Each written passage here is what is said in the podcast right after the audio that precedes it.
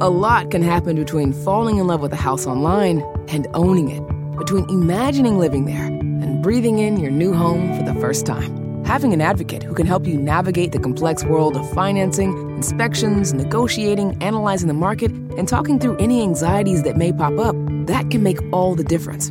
That's what the expertise of a Realtor can do for you. Realtors are members of the National Association of Realtors and bound by a code of ethics, because that's who we are. Everybody in your crew identifies as either Big Mac Burger, McNuggets, or McCrispy Sandwich, but you're the filet fish Sandwich all day. That crispy fish, that savory tartar sauce, that melty cheese, that pillowy bun. Yeah, you get it every time. And if you love the Filet-O-Fish, right now you can catch two of the classics you love for just $6. Limited time only. Price and participation may vary. Cannot be combined with any other offer. Single item at regular price. Ba da ba ba ba It's Monday, March 13th, 2017, and you're listening to Inquiring Minds. I'm Indre Viskontas. And I'm Kishore Hari. Each week, we bring you a new, in depth exploration of the space where science, politics, and society collide. We endeavor to find out what's true, what's left to discover, and why it all matters. You can find us online at motherjones.com slash inquiringminds or inquiringshow.tumblr.com. You can also find us on Twitter at Inquiring Show and Facebook. And you can subscribe to the show on iTunes or any other podcasting app. Back on episode 46, we talked to Tara Smith, who is an epidemiologist and Ebola expert, on why the threat of infection in the US was overblown. And to accompany that episode, Chris Mooney, who was co host at the time, wrote an online piece highlighting some of Donald Trump's tweets in August of 2014, including these three. He said, Doctors have already died treating Ebola, and we should not be importing the disease to our homeland. He also tweeted Our government now imports illegal immigrants and deadly diseases. Our leaders are inept. And finally, the bigger problem with Ebola is all of the people coming into the US from West Africa who may be infected with the disease. And then in caps, stop flights! Exclamation point. So there's a few problems there. Uh, West Africa isn't where Ebola's from. Let's start there. Let's not blame Ebola epidemics on immigrants. Yes but isn't it true that did didn't doctors die in the process of treating Ebola? Yes, they did. And in fact, we are going to on today's episode talk to a doctor who was there on the front lines, but also, back in episode 57, we talked to Dr. Dan Kelly, who is an infectious disease doc who was in Sierra Leone at the time. This was in October of 2014, treating patients on the ground. And he said the same thing that, you know, essentially, yes, this is very serious. Yes, the situation is very serious. But that, you know, the worry is not so much of these doctors coming back and infecting people in the US. The worry is about eradicating things on the ground. So, just last week, a new memoir by Stephen Hatch, who is an assistant professor of medicine at the University of Massachusetts Medical School and a specialist in infectious diseases and immunology, published, documenting his work in Liberia during the height of the epidemic in 2014. It's aptly called Inferno, and it brings up issues not only of what it was like to fight a deadly and very scary disease, the history and trajectory of the disease, which was really new and interesting to me but also how politics in the US and other resource rich countries can directly contribute to outbreaks like that one. I remember Stephen from a number of pieces in the New York Times, and one of the ones that was most affecting was this like little video vignette they created where you watched him get dressed for just treating all of these patients and it was this exceptional piece of work where he put on multiple layers like three or four pairs of gloves, like gown head to toe, no piece of his body exposed whatsoever. And it seemed like he had to do that multiple times a day. And it, it was extraordinary to watch because it just gave you one hint. And then there's extraordinary photography in some of these pieces of him carrying children in and out of the ward that is heartbreaking, especially in the context of the numbers that we're seeing with you know ten thousand people dying at the height of the epidemic. Yeah, I mean, you know, and all of that is because, of course, depending on uh, which strain of the virus we're talking about, Ebola can kill nine out of 10 patients, or, you know, in, in a sort of slightly lesser virulent strain, 67% of patients, but that's still, you know, their chances of outliving the, the virus are, are not good. And it can spread relatively easily. So I wanted to talk to Stephen Hatch and find out, you know, is this still something that we need to worry about very much today? Is the pandemic over? How did it end? Do, you know, do what should we be doing moving forward? And how do travel restrictions affect the sort of wave of viruses going and you know going around the world. I mean, on the one hand, you could argue, well, we don't want people to travel because then they won't spread the viruses. On the other hand, if you don't allow doctors to travel, then you can't go to places where people just are too poor in order to stop those viruses from spreading. So that'll be our interview for today. But first, let's take a short break, and then we'll be back with my conversation with Stephen Hatch. Support for this podcast comes from Toyota and their new 2017 Highlander. If you're like me, when the weekend comes, you don't want to just sit around the house. You want to get out with the family, explore new places, or try new things. Maybe check out a science museum, hit a festival, or just head out to nature.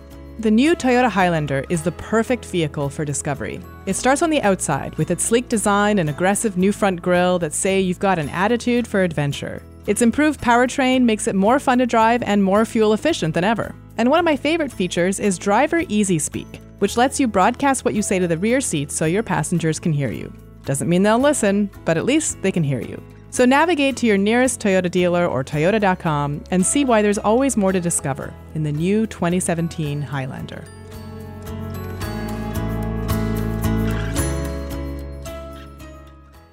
Welcome to Inquiring Minds, Stephen Hatch. Thank you very much for having me.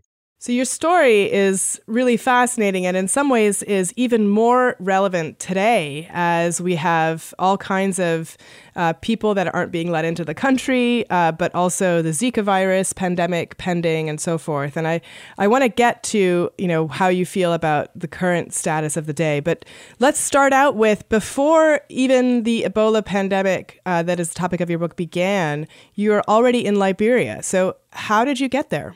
So, I went into infectious disease in large part because I wanted to do work in uh, the international arena. And in particular, I was interested in Africa. And so while discussing that work with uh, some of my supervisors as I was just doing career planning, I said that I wanted to go to Ghana because uh, I work in the city of Worcester, Massachusetts, which has a very large Ghanaian population. And my boss said to me, well, he said, I, I get why you want to go to Ghana, but actually we we don't do any work in Ghana, but we have some people who are doing work in Liberia. What do you think about going there? And this was in late 2013, just before the outbreak had started. And at, at the time, I, I, was a little deflated uh, because I really was more interested in going to a place where I knew I could uh, work with people back in Worcester as well as working with them in Ghana. Uh, so I went to Liberia and I really uh, was welcomed by the people there and and had a great experience in November of 2013, which was just about six weeks before the outbreak started. And so uh, that was that was how I first landed there. It was really, frankly, by accident. So, what? Where were you in a small town? Were you in a in a large town in a hospital? Tell us a little bit about that work. Oh yeah, I worked in uh, the JFK Hospital in Monrovia, uh, Monrovia is the capital city of Liberia. The country is about uh, has a population of about four million people, and about a million and a half live in the Greater Monrovia area. JFK used to be its principal hospital. It was built with money uh, that was donated by the Kennedy family in the late 1960s as a uh, a testament to the commitment of not only the United States but in particular the Kennedy family and the Kennedy administration to maintaining good ties with Liberia as a former American colony. And uh, JFK, like many other institutions in Liberia, had really been decimated by the Liberian Civil War, which lasted from the late 1980s into the early 2000s. So by the time I went there, it was really a shadow of its former self, and it was just trying to get back online and had been really reopened and operating as a normal hospital for just under 10 years when I went there.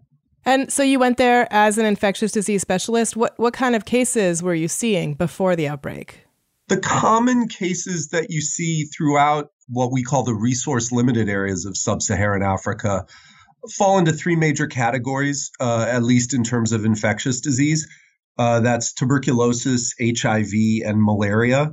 There are a variety of other kinds of illnesses that people get, but one of the challenges of working in an area like this is that because they can't afford healthcare that has lots of opportunities to find out what sorts of diseases there are, we don't actually know what the percentage is of people who have malaria versus some other kind of illness that we could easily diagnose here in the United States with our advanced laboratories. So, as a consequence, a lot of it's just guesswork and uh, giving antibiotics or anti-malarials in situations where you think somebody has something, but you don't really know. And that's what kind of struck me actually about the patient zero story for the Ebola um, epidemic that then came on. So, you know, can you tell us a little bit about how we know patient zero, uh, who, who that was? And, you know, it, it seems like from the beginning of that story that even within that family, people weren't, people didn't know that this was the beginning of a much more, uh, you know, much, much worse virus than what they're usually exposed to.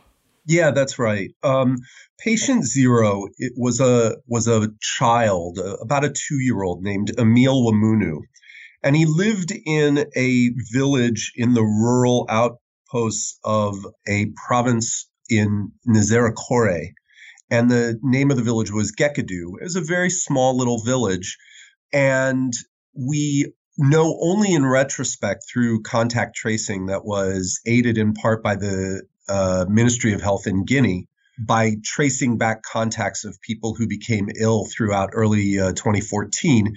And Emile Ouamouno had fallen ill with what appeared to be a diarrheal illness. And uh, commonly in that part of the world, uh, children often uh, die. About uh, just under one in 10 children die before their fifth birthday. And uh, it was initially thought that uh, Emile Ouamouno had died of some kind of a diarrheal disease, of which there are many. The most famous of which, to people who aren't doctors, is cholera. And cholera can spread from person to person. And initially, the family of Emile Ouamouno also fell ill, and several of the people within the family had passed away. So when the uh, Ministry of Health in Guinea was uh, started to take notice of it in the province, they thought it was it was uh, quite possibly cholera because that region had never before seen an Ebola outbreak. Ebola typically was a disease uh, that was seen in Central Africa, which is really 3,000 miles away from Guinea. And it was initially mistaken uh, for a cholera outbreak. It wasn't until some uh, physicians and clinicians with, who were working for Doctors Without Borders uh, noticed that the features of this did not match cholera and thought that it might be uh, Ebola. But by that point, uh, three months had passed. And so, how do people typically get Ebola? I mean, I think I think the thing that's different about this particular outbreak is just the sheer scale of it. Um, but Ebola isn't. This isn't the first time that Ebola has been, you know, present there. Obviously. So, uh, typically, how does it? How, how do people? How does it start? So Ebola, nobody really knows where the the reservoir of the virus is. We think that bats may be the reservoir as we've been able to find the genetic signature of Ebola in bats, and we have also been able to cultivate the virus uh, in uh, a few species of bats. Um, but what we don't know is whether bats are the primary host or whether they themselves are secondary hosts. Um, there are two principal ways of Ebola jumping into humans. One is through bats, direct contact with either bats or their droppings. And then the second way is if bats infect another animal that can in turn infect humans. Uh, so chimpanzees or other primates are susceptible to Ebola just like humans are. And in Central Africa, it is not uncommon for people who live in very rural areas to eat bushmeat of, of non human primates. And so that is another way in which they can become infected.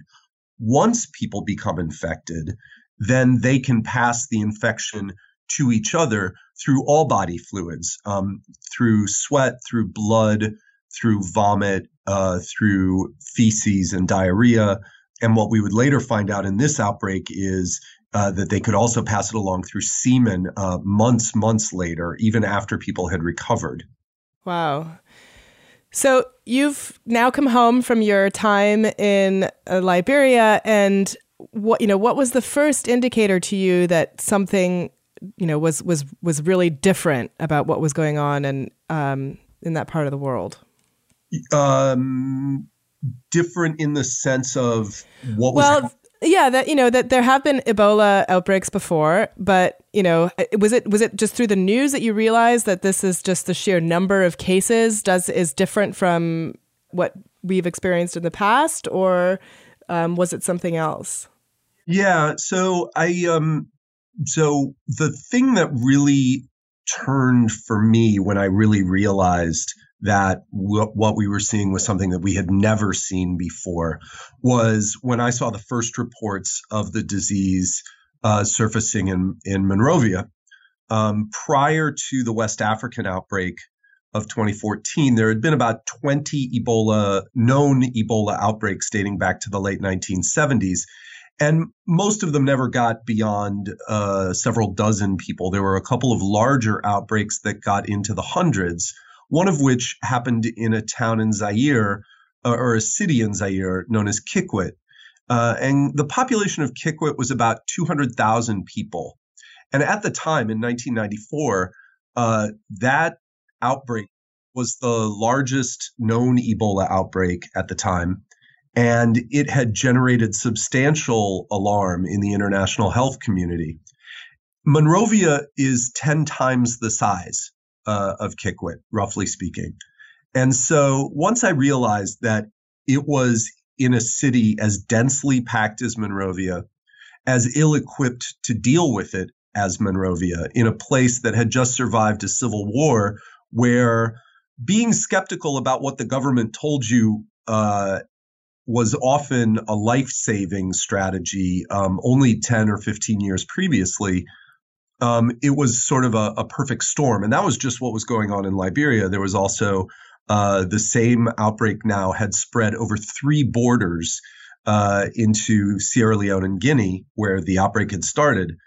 And no one had ever seen anything like that before. So people were responding to the outbreak by crossing the borders, uh, attempting to flee. So, one way of thinking about it is that what was new about this uh, outbreak was that it wasn't really just one outbreak. It wasn't just in one small location uh, where multiple people had had it. Ebola outbreaks often start in villages, and you can contain a village. It's one place. You can direct the resources to that village. But this was happening in in three different countries with a total population of 22 million people. So the way to think about it really was that it was a meta outbreak. And I first started to understand it as that in the early summer of 2014, um, which was about six months after I had visited Monrovia for the first time. So now that you've you were in the states again and you realize that this is a very different outbreak because of the density of the population, what made you decide to go back? You know, if you've ever spent time in a resource poor place, you understand the challenges that face people who you know just have the misfortune of being in a place that where infrastructure is just poorly developed. And i knew that i had a certain amount of expertise that i could offer that could make a difference. And the other thing that so one one aspect was just you know the realization that I could actually have an impact on what was going on in what had previously been an you know an un or what was an unprecedented uh, outbreak in terms of the fact that it was crossing international boundaries and um, affecting significantly more people than it uh, had ever been seen before. The other thing was when I had been to Liberia, everybody had treated me with such kindness and as I began to understand something about the relationship between uh, Liberia and the United States and between Liberians and Americans, I felt bound by an obligation that I feel like we as Americans have, particularly to a country that was our former colony with which we have had very close ties uh, ever since its inception in 1847. And so at that point, I just felt like it was incumbent upon me to go and do what I could. So, what do you do? I mean, you know, we can't, there's no cure, right? And you know, the death rate is going to be pretty high because this particular strain was really, is it, you know, is virulent the right word? Virulent is definitely the right word. Uh, it is true that there is no cure uh, in the sense that there, or at least at the time, that there was a specific treatment that was aimed at the Ebola virus. There were ways of softening the mortality rate, um, which, from the standpoint of a patient, they would call that a cure. The patients who survived that might not otherwise have survived uh, with uh, some care. And also, an Ebola outbreak is as much a public health emergency as it is an emergency to the patients themselves. And so, simply by engaging in the act of Ebola care, by taking care of patients and not having them out in the community, you were reducing the impact that it was having within the community by by reducing the spread of the virus. Um, and so, as much as the Ebola treatment units were directed at trying to do what we could to keep the mortality as low as possible, we were also trying to take the virus out of circulation to prevent its further spread. So, how do you do that? I mean, give us give us a sort of typical day uh, on the job. So the interesting thing, and, and one of the things that was very comforting about when I first came to work in an Ebola treatment unit, which was not in Monrovia, but it was uh, in uh, rural Liberia near the uh, fairly close to the border of Guinea was that it really is a hospital and it works just like a hospital. And as a doctor, I'm intimately familiar with the rhythms and the pace of a hospital. And what was really critical to the care of patients was that we didn't regard them as being something different, but we regarded them as patients and that what we were doing was exactly what we do back home. Obviously, the the way in which the virus can spread changes the rules of engagement because you have to wear personal protective equipment, what most of us refer to as the spacesuits, and um, and you needed to be very very careful once you were inside the uh, the Ebola treatment unit taking care of patients, you wanted to ensure that you didn't get fluids splashed all over you. You wanted to limit that as much as you could. You didn't want to get scratched. You didn't want to fall and tear your suit. But that what you did in the morning was you got up and you reviewed how the patients had fared overnight, who was sick, who was doing better, and we used to round. We would round just like we round in a hospital here. We would collect their vital signs. We would give out medications. Um, some of those medications we hoped were going to have an impact on their disease, even though they were not uh, specific medications for Ebola. And um, and rounds usually took a couple hours. And then you also just did what doctors everywhere do during rounds, which is try to comfort our patients. Mm-hmm. And, you know, but so- some doctors did get infected. You know, what do you think happened in those cases? Was it, you know, somebody fell or was it they didn't they didn't have the right equipment? There so the infection rate of healthcare workers working in the Ebola treatment units that had adequate preparation turned out to be, give or take, and I haven't followed the numbers carefully since the end of the outbreak, but I think it was about one in a hundred. Um, and I think in most cases it, it just boiled down to bad luck. Um, the the spacesuits that we wore, the personal protective gear, was was good, but it wasn't airtight, and so it is conceivable that uh, people got infected because all it takes is you know a particle of Ebola riding a a bead of sweat on a patient that gets onto your suit and then slides in through the cracks. And if you happen to have just nicked your skin, um, that's all that it takes for a microscopic virus to get inside somebody's skin. So it it minimized your risk uh, by a degree, but it wasn't a perfect 100% degree. And I think something like, I don't know, I want to say about six or seven people got infected in the course of their duties caring for patients um, in the high level facilities that uh, that had been built. So the risk tur- out of about 700 workers during the the six months of the height of the epidemic. So it turned out to be about a one in a hundred risk. And it, you know, it did seem at, at one point in the epidemic that this was really something that could become a global phenomenon and and really just wipe out a big proportion of our population. And then that didn't happen. So, can you tell us why that didn't happen?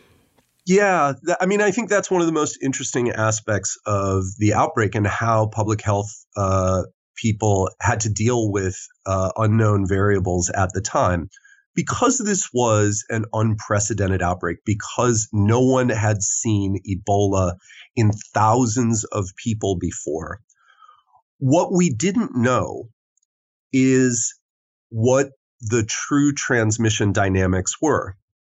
And what that means is, is that public health uh, epidemiologists have a, a, special variable that they calculate when they try to figure out how a disease spreads through populations. It's called R naught. Um, and actually, it gets mentioned uh, in um, in the movie Contagion, uh, where the Kate Winslet character uh, actually does a little speech about what R naught means. And all it means is it's a number that estimates how many people on average get infected by a person who is infected.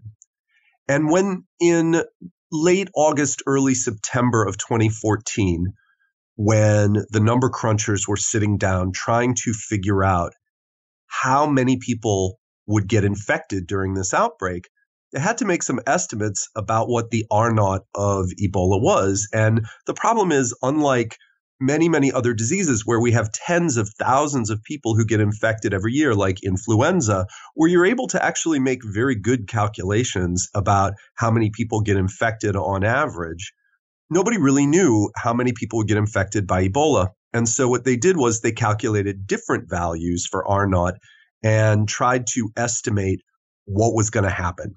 And at the lower end, they figured that maybe 20,000 people might get infected.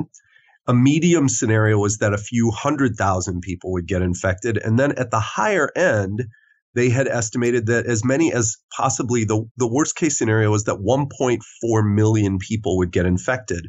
And it's all resulting from the fact that we had never seen it before. So we were making the best guess that we could as to how likely it was that this virus was going to spread.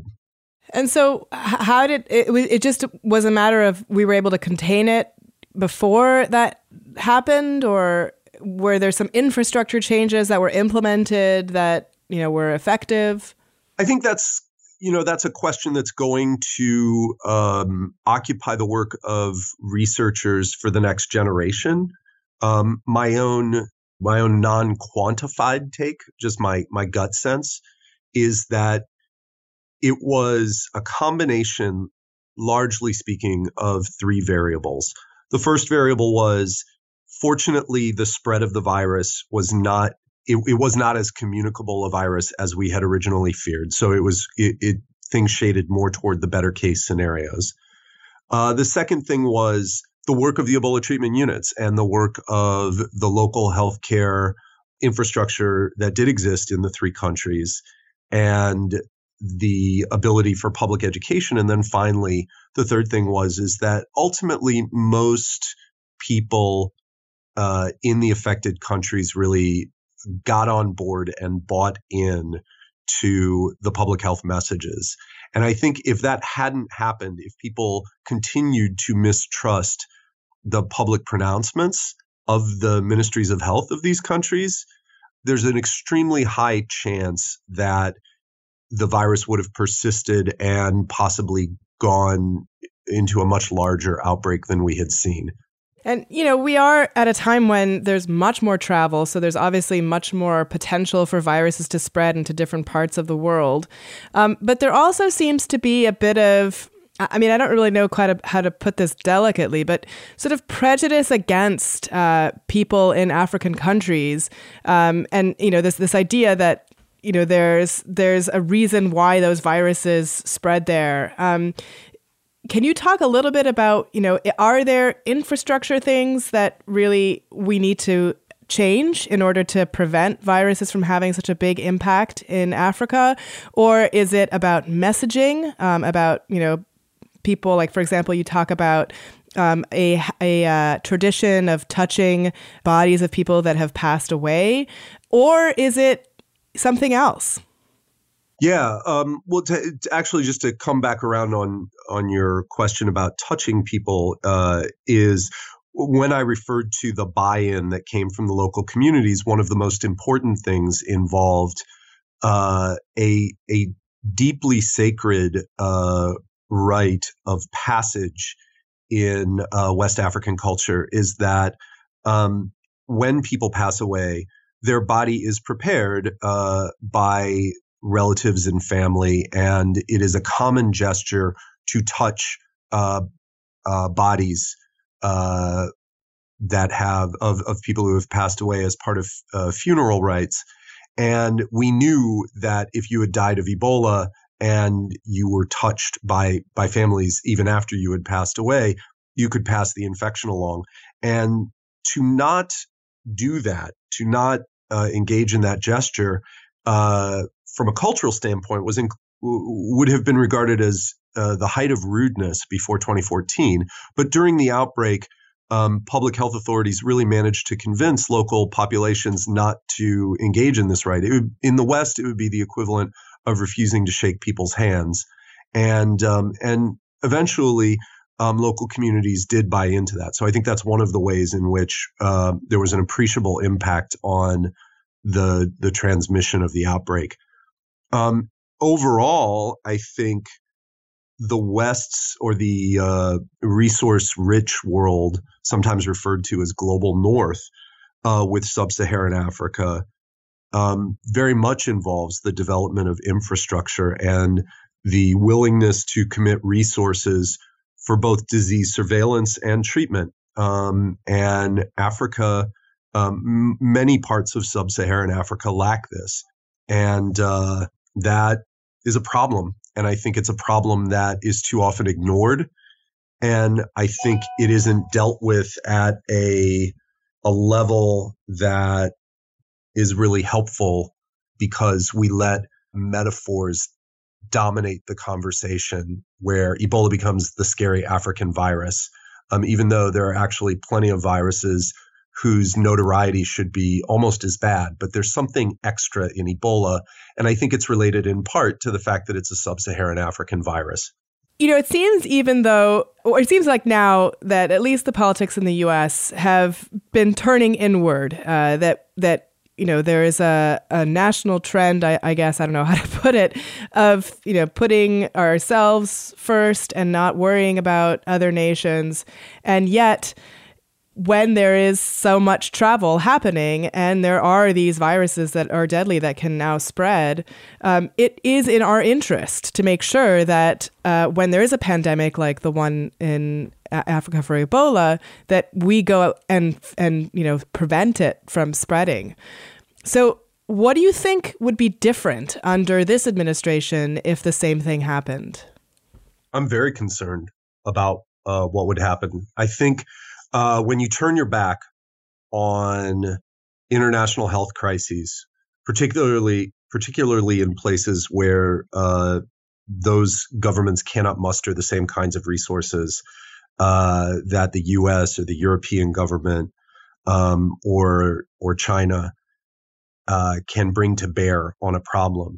And if you just turn your back on these countries and and say, you know, we're we're going to leave you to your own devices. The likelihood that you will have unintended consequences uh, which would involve people fleeing using their influence and authority to flee uh, places some of whom themselves may be infected uh, leading to the virus popping up in places that is uh, surprising, I think is very high. Um, additionally, uh, we live in an interdependent world right now, and uh, a lot of the livelihoods of tens of millions of not just Americans, but Europeans and Chinese and Russians and Indians and people from all over the world um, are economically tied to each other in certain ways. One of the things that hasn't been talked a lot about as part of the West African outbreak, the focus has understandably been on Liberia, Guinea, and Sierra Leone. But there was actually a small outbreak of Ebola during this period in Lagos, Nigeria, as well as a, a smaller city in Nigeria whose name escapes me at the moment. But uh, Lagos is a city of 22 million people and is the hub of all sub Saharan African travel. And if it had gotten out of control in Nigeria, what you would have seen is no longer a problem that could have just stopped at a border. It would have shut down uh, travel for hundreds of thousands of people and would have affected all of the people who are involved in any kind of international trade, uh, of which there's so much more than there was even a generation or two ago. And that would have had real consequences economically. And you could have had, in the face of a biological disaster, an economic disaster as well. And there were even people during the outbreak who, you know, were advocating for banning uh, anyone who had, including doctors, gone to sub-Saharan Africa and and tried to help from coming back into the U.S. Um, was did that affect you? How did how did the people that you you know are around uh, back in at home react to what you had gone and done? So once I was already over there when the worst of uh, what I would describe as the American hysteria over Ebola happened because I arrived, I left uh, September 30th, uh, which was, or, or thereabouts, September 29th, September 30th, October 1st, which was the day that uh, Thomas Eric Duncan, who was a Liberian national, uh, had become symptomatic and was found to be infected with Ebola in Dallas at Dallas Presbyterian Hospital. And so that was the first in a number of news pieces that really heightened the anxiety that Americans felt about Ebola. By that point, I was already over in Liberia. So I was watching that anxiety grip the country. And so my decision had already been made. It was the decisions of people who were thinking about coming over, uh, the kind of people who were going to end up replacing me and the work that I did. Um, and I imagine that that many, many of those providers, after watching the reaction of anger uh, that was directed at people like Kaci Hickox, who was the returning nurse who had been detained by Governor Chris Christie in New Jersey, um, even though she never was infected. Uh, but she had come back to the U.S. right after Craig Spencer, who was a doctor who had uh, served in Sierra Leone in an Ebola treatment unit, had become infected in New York City um, or he had become infected in Sierra Leone, but he uh, developed the illness in New York City. And um, it was the people who came afterwards that I think really had some tough decisions. And I talked to some of those people, and you know they were they were concerned that they were going to lose their jobs. They were concerned that they might face uh, uh, violence from local communities, uh, and they had really some very tough decisions that they had to make. I was lucky in that I came from an institution that was supportive of me, but not everybody uh, had that that kind of luxury. So, what are your fears over the next few years? I mean, it does seem like we are making some inroads in terms of finding a vaccine for Ebola, for example. I think there are at least three drugs that are in clinical trials at the moment, um, or three vaccines, I should say. Is that still scary or is it something else that is occupying your anxiety? Yeah, I mean, um, the good news about Ebola is that, and, and what I really came to understand about living through it in Liberia is that it's actually a hard virus to to transmit, and so I, I can't say that we'll never see anything like we what we saw in the West African outbreak, but I think the likelihood that Ebola represents the next great biological threat is probably not very high. But what that masks is a deeper problem that really requires an open approach, which is that there's going to be some next big thing out there. And we don't know what that thing is, and we don't know where it's going to come from. We can make some guesses as to what are the more likely places. And I think probably, you know, resource limited areas where governments cannot survey and contain new biological threats um, are that's the most likely place where it's going to start. And if we don't direct resources to those places, we increase the chance uh, that we're going to have uh, a pandemic. The biggest pandemic threat I'm I'm that most worries me is some kind of a dangerous uh, virus. It's typically a virus, although there are bacteria that are uh, equally concerning. Um, but a virus that can be passed through air. The most recent one that we saw in, a major international outbreak was SARS uh, in 2003, which had come from uh, Eastern Asia. Uh, there's also avian influenza or even just a, a very bad strain of uh, routine human influenza uh, could do a great deal of damage, uh, as it happened 100 years ago in 1918 when there was a great influenza pandemic that killed millions of people. I think that's what concerns me most. And what worries me the most about it is government response. And I think turning your back and hoping that the problem will go away or rejecting the expertise of people who can guide you through the problem is what I think is a recipe for disaster. And I think one of the most concerning issues uh, about the current administration is what appears to be a hostility to expertise that could create bigger problems than uh, ones that already exist.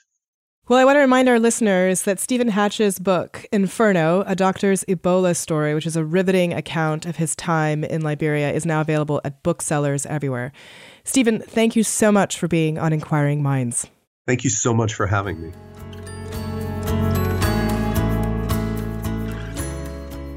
I guess for all the news about Ebola, what struck me was something really early on in your interview, and that's we still don't know entirely where it came from, but we suspect it's bat colonies that led to the initial transmission to and I, have read elsewhere that led to a child and how they were able to track it back to an index case. Yeah, let me let me just read you the first couple sentences of chapter one. This is a horror story, and if someone from central casting were pulling the strings, this horror story begins with a small child happily playing right outside his home. There's this big tree in this village where patient zero was playing and there were bats living in that tree and they were pooping on the floor and the child was playing amongst the poop. And that's you know one hypothesis of how this particular epidemic started. It's both amazing that we could even track it back that far and terrifying because there's no part of that story like bats living in a tree and just pooping outside of a home that gives you the gives you any sense that Africa is a, a piece of the story that could happen anywhere. Yeah, and I don't, you know, and, and again, I don't think that uh, you know the, the difference is is that you know perhaps we you know he talks about in the book we didn't get to it in the interview but you know just sort of how there wasn't enough water for people to wash themselves and you know help prevent the spread of disease so so yes you know anybody anywhere could get infected but whether it would lead to 10,000 people getting infected so quickly, that's a resource issue. What do you think about this rapid response uh, that doctors have to go through? Because they're both there, and we heard so many stories of it in the interview, of being they have to be doctors.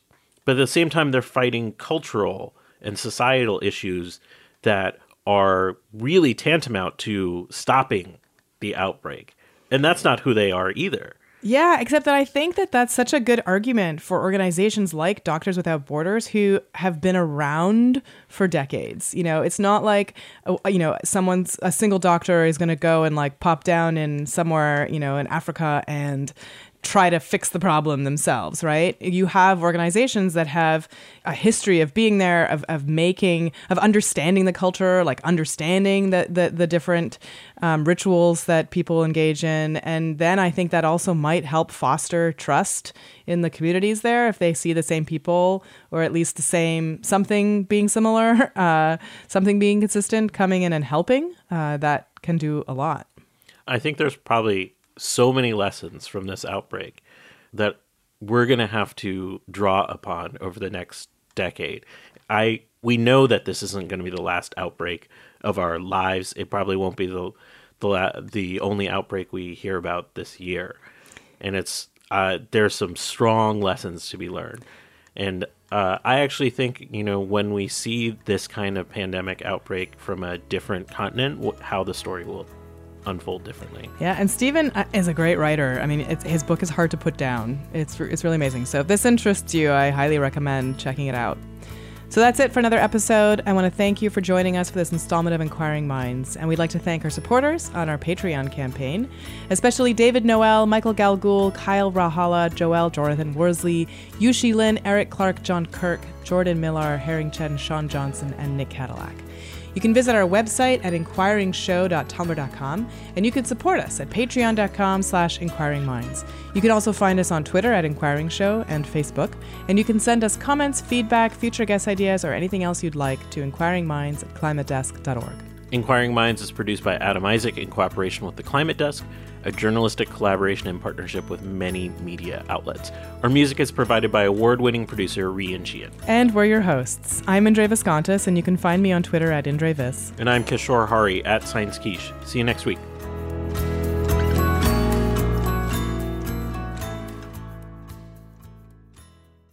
If you have an extra minute, please go to podcastsurvey.org to take a very short, anonymous survey about today's episode.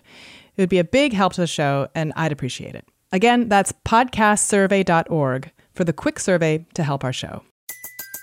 Everybody in your crew identifies as either Big Mac Burger, McNuggets, or McCrispy Sandwich, but you're the filet fish Sandwich all day.